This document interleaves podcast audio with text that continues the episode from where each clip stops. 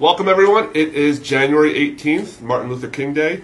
I'd like to welcome you back. I apologize for missing last week's Mondays with the Mayor. We had a little technical difficulty on my end, so uh, like I said, I apologize, and we're back at it today. So, as a reminder, uh, our um, store, our facilities here are closed today, being a holiday. So the library, town hall, lobby to the police department. So just keep that in mind. We'll be back at work tomorrow morning, 8 a.m. Last week uh, at council, I'd like to just start off by congratulating uh, our newly appointed vice mayor, Lori Hunt. She was selected to be uh, vice mayor, and by unanimous vote, she will be uh, my right hand woman when it comes to helping out in regards to the dais and other events that we be having with the town. So, congratulations, vice mayor. And uh, one of the things that Vice Mayor Hunt is working on is a fentanyl awareness initiative.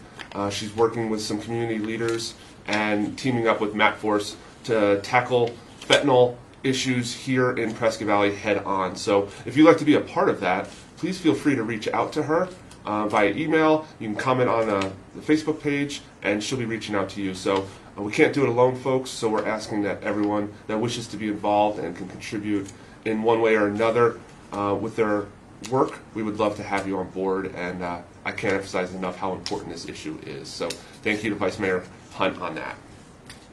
Last week we had a public hearing for annexation of approximately 30 homes on the west side of Starlight. So as many of you may know or not know, Starlight is a boundary uh, where it goes from Prescott Valley to the county. So all homes on the east side of Starlight is Prescott Valley, and then homes on the west side is Yavapai County jurisdiction. So approximately 30 neighbors got together and they wish to uh, be annexed into the town of Prescott Valley. So that's kind of interesting. Um, more information is also on our website in reference annexation, how to be annexed, uh, how you can get to with your neighbors, and uh, be part be a part of the town of Prescott Valley if you want. We also approved a 3.6 million dollar CARES Act grant for a micro transit system.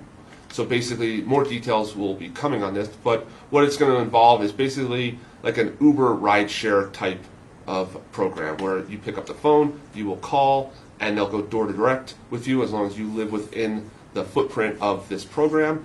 And for a minimal amount of money, you will then get dropped off. But along the way, you may stop that shuttle may stop and pick up someone else and take them to a different location. So um, it's not like an Uber personal valet, but it's kind of a, a shared ride program. So again, $3.6 million, no matching grant, no out of expense money for the town of Prescott Valley and uh, the taxpayers. So we're going to give it a shot. We'll see how it works.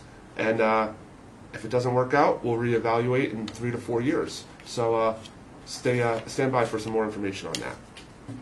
Uh, we've been getting some uh, questions about COVID 19, our updates. What we're asking people to do is go over to the Yavapai County Health Department's website. You get all up to date information on the COVID 19 stats, as well as how to go about um, getting the vaccine. So um, we ask you reach out to them, or you can call their hotline, which is 928 442 5103. Again, any COVID 19 information you need, get from the source folks. Go there uh, to the website or give them a call on the hotline. That's it for today. So uh, we're going to finish it up with our joke. What did the science book say to the math book? Wow, you've got problems. See problems, math problems? Folks, have a great day, and shout out to Latoya. Happy birthday. Uh, she's turning a big 2 9. So, folks, have a great day. Bye bye.